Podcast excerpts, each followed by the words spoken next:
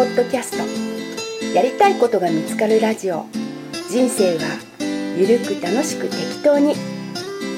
今回は大分県国東市のたまちゃんファームでたまちゃんと奥様ひばりくんと下ヤンと対談収録をいたしました。その対談音声をポッドキャストで放送いたします。この番組は大きな手帳で小さな未来下屋ランドの提供でお送りいたします。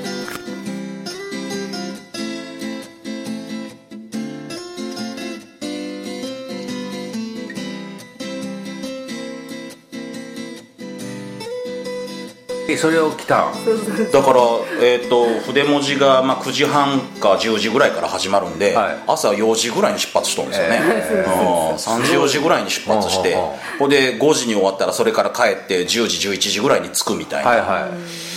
だ4月も来て6月も来てくれて、うん。ほんで7月ぐらいに、うん。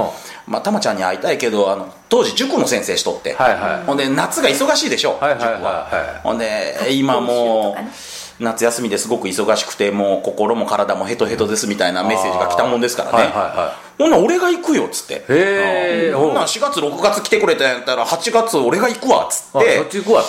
ほんでたまたま休みがあったもんですからう。んまあ軽い気持ちで行ったんですよ。軽い気持ち。で。うんうんまああのね。行ってあげるよ。そうそう、行く行くっつって、うんうん。ほんならそんな遠いと思わなかったんで 遠いなーってこれこれ来てくれたんかとなるほど。ほんで一緒にお茶してその時にね、あのーいろんなまあ話をしたんですけどでその話ですごく意気投合してちゅうのがその、私がうんなんつったらいいんだろうこうなんかの懇親会でね、うん。なんかの懇親会で言ったんよね、うんうんまあ、どうぞ。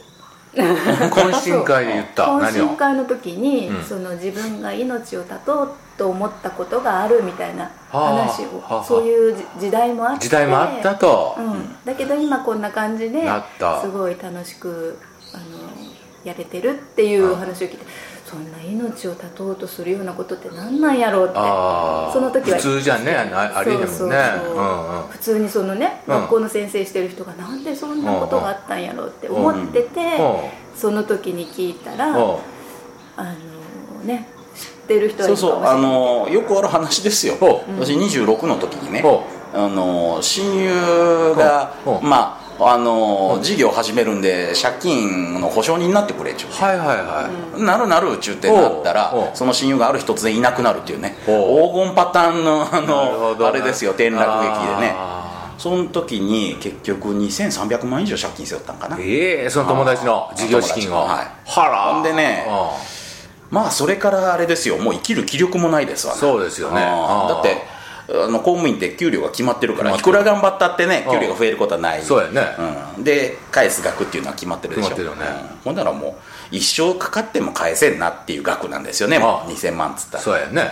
利子とか含めたらね。ねほんなら自分がその生きてりゃ生きてる分だけいろんな人に迷惑かけるって思い込んだんですね。な。るほどなるほど。今思えばね、うん。命を絶つっちゅうことが一番のね、不幸事やってわかるけど、うん。その時は分からんのですよはいはい。俺がいなくなれば幸せになれるみんない。としか思えない、はいでその私3度自殺未遂をするんですけど、ええマジっすか？そう。でそれが3回とも失敗したんで今ここにいるわけで、へ だからあのあれですよ。あのみんなね、うん。なんか完璧になりたいみたいなこと言えないですか、はい。ね。そのう人生うまく渡りたいみたいな、完璧になったら危ないですよ、うん。私完璧な人間だったら1回目で成功してましたから。そうやね。あーだからね不完全でよかったって今思いますけど。でそんな話をしたら、ボロッボロ泣き出して。へえうん。別にそんな感動する話でもねえなって、ん。だってその話って何やったかっちゅうと、うん。1回目あの山から飛び降りて死のうとしたんですけど、あのーまあ、夕方ぐらいに登り始めてそんな楽しい旅じゃないから着いたらもう真夜中だったんですよ。うん。ほんで山の上なんで何もないでしょ電気が。う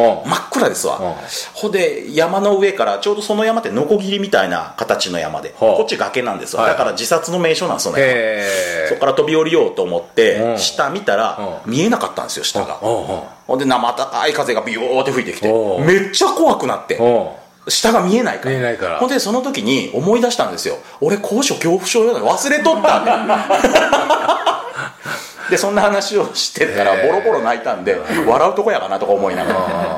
ああそっか。ほんだらこの人が同じ経験しとったんですわ。へえ。じゃあその、うん。自分もそういう辛いこと経験をしとったんや、うん。うんそう私あのね再婚夫と再婚なんですけどね。そうやな。そう前のあの結婚してた時にやっぱり夫の借金がそれこそ2000何百万。ええ じゃあもう自分もそんな同じようにかぶって苦労しはったんや。だからあ夫の借金なんだけどなんか返しに行く時はお前が返しに行けみたいな感じで、あうんーこんな可愛い奥さんは。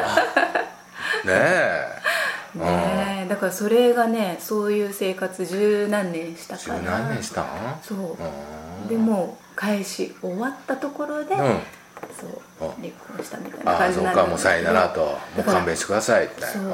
だけどもうそのなんていうかなそういうね体験をするって、うんそうなかなかそうないで。ないでしょ、う。私と同じ額ぐらいやし。細かいことがね。うん。もう電話が怖いとかね。あそうそうそう。いまだにそうだから。そうか。いまだにあの知らない人からかかってくる電話っていうのね。取れないドキッとする。うん。あなんやろう。番号だけっていうね。実は下やんやった 毎度みたいなね。なんで出えへんねん邪魔ちゃんねそうそうそう。電話書いただけやなそうそうそう。でもそんななんちゅうのかなほら他の人は分からない感覚っていうのが分かる人が目の前に来るなんて思いもしなかったから。自分はこの思いは墓場まで持ってってね、あの自分だけ、心の中に秘めてこの世旅立つんやって思ってたら、うん。ね、その思いが共有できる人が目の前に出てきてびっくりして、あこの人と生きていけっていうことなんかなって思あもうね。ってね。でそのお茶した1週間後に結婚しようって言ったんですよ。はあもう何何何何その1週間後。1週間後に一週間後。もうこれ結婚するしかないよっつって。ええあそう。まあお互いなんかそういううんこう魂がこうつながったっていうかうん。そんな感じ？へでそれから半年後に結婚して。えまあ仕事辞めたタイミングで結婚して、まあ辞めたタイミングで結婚するっていうのは頭おかしいですけど。なるほど。辞めるっていう、まあ辞めようかなって思ってるって相談したら、はい。い、や当然辞めると思ってたっていうもんですからね。ほんだらまあ辞めようかなと思って。で辞める前にほそのこの美香さんの、えーおお父さんに、あの結婚させてもらいたいんですけどって挨拶しに行こうと思ったんですよ。まだ職があるうちに、はいはいはい普通職がないとねね。なかなかその壁高すぎるやないですか。ね。ほんで私のんびり屋なんで、気がついたら退職しとったんですよ。で退職した後に、これあかんがなっつって、ん。退職して無職やのに挨拶行かなあかんのか。お結婚させてください。あそうですけどみたいな。ほんで4月の5日にあのスーツ着てあのお父さんに会いに行って。であの「何されてるんです今」っつって「あ無職です」っつって。何しに来られたんですか?」って「お嬢さんください」っつってうん。10発ぐらい殴ってくださいみたいな。おうおうおうおう。ほんなら？あの事情は分かったからって、うんうん、2人で幸せにならなさいよって言ってください。ええお父さんやあもうこの方には一生かかってもかなわんなと思ってね。そう。で大事にしようと思って。なんでなんかすぐ一瞬にして理解してくれたん？そういうなんか雰囲気を、お父さんだけやったよね。そうやって言ってくださったのはね。他の一般の人ね。親類みんな大反対ですからね。そりゃそうですわだってね。無無職やし。うん。貯金ねえし将来性ねえし。うん。分かんねえし。うあの結婚できないトップ3独占ですからね。いやーお父さんがそうやってこうちゃんとそういうの分かってくれたんや。そうなんですよ。ね。あの美香さんのお父さんだけがそうやって言ってくださって。なるほど。それであの晴れて結婚されました、はということは紐解いて紐解いて元をたどっていくと、その2そうなんです。人が結婚できたのは？そうなんですよ。なんと愛のキューピッドは下やんだったんですよね だって私が筆文字ワンでやらなかったら会うことは絶対なかった。んですし。でその筆文字、なんでやろうって思ったかって言ったら、うん。下やんの筆文字を見て、こんな字書けたら楽しかろうなんて思ったからなんですよね、だから下やんはその人生の師匠だけじゃなくて、まあ、私とね美香さんのまあ恋のパートナーでもあったっていうね。まあ恋のパートナー。恋のピューピッピューピッドほいでまあ言うたらこう結びつけたまあまあ仲人というかキューピッドというか。それをね、うん僕はここに今泊まりに来てるというね。そうそう。だからね妙な感じですよ、ね。もう仲人が来たみたいな感じですから不思議やなって思ってね。いやいやいやまあほんまにねたまちゃんとね僕も出会った時のね、最初初めてこの福岡ワンデーセミナーにたまちゃん来てくれたって言うてるけど、俺記憶ないねん。だってえだって一言も喋ってないんだから、うん。記憶に残るわけないじゃないですかだって、うん。うん。いやたまちゃん来てたっけ？みたいなしかもあのあれですよ。もうなね宮崎から福岡まで4時間ぐらいかけて来てるのに片道、もう何か喋らなあかんって。もうもったいなすぎるこんな、うん。ね、うん。1万円も払ってしかも手帳も2万円で買ったのに全然喋れない、しかも最後にね、あのスーさんが来とったでしょ、その時宮崎からトムさんとスーさんとキノピーが来とって。来とった。ほんでスーさんは私のあの私があの教員の時の先輩なんですよ。ほんで同じ学校に勤めてたんで。ほんでスーさんうん当時じゃない、まあ、自分が初任の頃ね。うん。はいはい「小田君小田君ちょっと来ない来ない」っつって。うん「なんですなんです」っつったら「下やんと写真撮ってやるから」っつってうん「本当ですか?」っつって「やったー!」っつって「はいチーズ」って撮ったんですけどんそれ後でもらったらめっちゃブレブレやったんですよ。ちょっとって俺の記念の写真がなんでこんなブレブレやねんって使えんがなこれっつって。あ縁がなかったんやなと思って。ででもこれねこんなブレブレな写真持って帰ってもうん。使えんから。うんほんならもうどうしてもそのちゃんとした写真が撮ってもらいたいと、はいはいはい。で意を決してその懇親会場に行くんですよ、うん。懇親会行く人手挙げてって下屋が言って、はいはいはい。私そんなん行ったこともないのに、思う思い切って手挙げたんですよこうやって「はいはい。行きます」っつって。おほんで行ってみたら、うん。まあ、そこもいっぱいでしょうが。うん。ほんだ下屋向こうのテーブルで、うん。私こっちのテーブルで、うん。知らない人6人ぐらいに囲まれて これも耐えられんわと思って、うん。30分ぐらいで帰りますっつったら下屋が向こうから「うん。あそうバイバーイ」っつったんですよ。めちゃめちゃ冷たいな。もう完璧やね。めっちゃ冷たいな。もうねめっちゃ打ちひしがれて帰ったんですよ。でもうん。あん時にその打ちひしがれて帰らなかったらいやもっと言えばその下屋とお話ができてね、うん。まあ、手帳にもなんかサインしてもらって、なんで一緒に写真撮って満足して帰ったらねひょっとしたらそれで終わってたのかなっていう気がしてね。ね。うん。もう満足して、うん。でああもう下屋とお友達になれたしもうこれで十分やっつって筆文字もね、まあまああとあと後でいいかみたいなね、うん。うんだからあの時その下屋とお話ができなかったっていうのは、今振り返ってみれば、う自分にとっては必要な経験なんですよね。あの時はねなんでこんなお金払って一言も喋れんで帰るんやって、うん。うん。俺のバカみたいな感じで思ってましたけど。でもあの時本当人見知りでよかったなって今思うんですよそうやね。うんその後たまちゃんはまあ言った通りはあ。千日修行どころかそうですね。ねもう2万日修行したいうのは有名やね。相当書きまくりましたからね。書けば書くほどドツボにはまっていきましてね。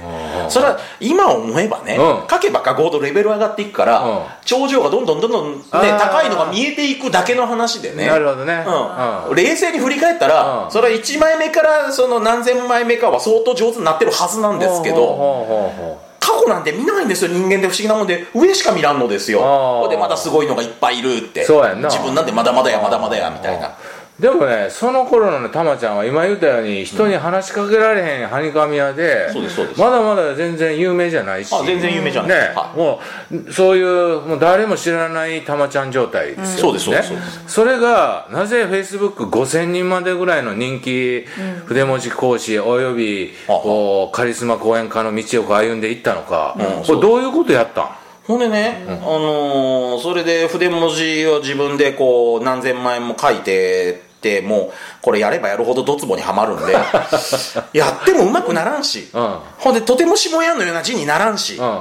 俺は才能がねえんだって思ってそりゃ下屋は言うてあなたスーパースターやないの。ね、俺は言うて凡人やないの。っつってね。スーパースターがねまあ簡単に言えば長嶋茂雄がね、うん長嶋監督が こうやって振ればいいんだよこうやってっていうね。そのレベルや。でそれでそれを何千回やっても無理だよみたいなね。当たらへんし。当たらへんしみたいな。ホームランなんか打ってへんしみたいなね。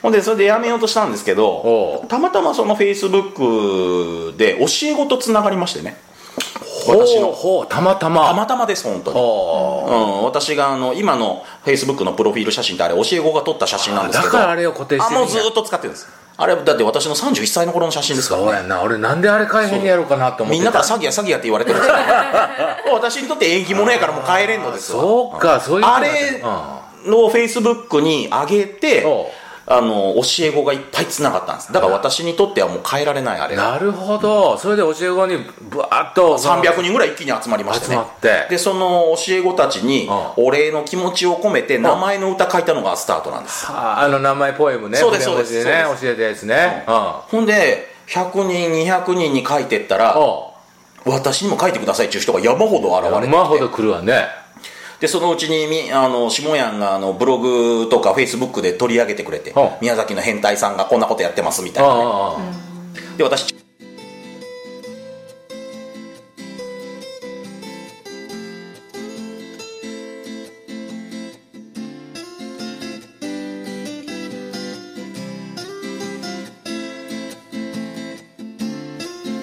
下やんのポッドキャスト。やりたいことが見つかるラジオ人生はゆるく楽しく適当に。今回は大分県国東市のたまちゃんファームでたまちゃんと奥様ひばりくんと下やんと対談収録をいたしました。その対談音声をポッドキャストで放送いたします。この番組は大きな手帳で小さな未来下ヤンランドの提供でお送りいたしました。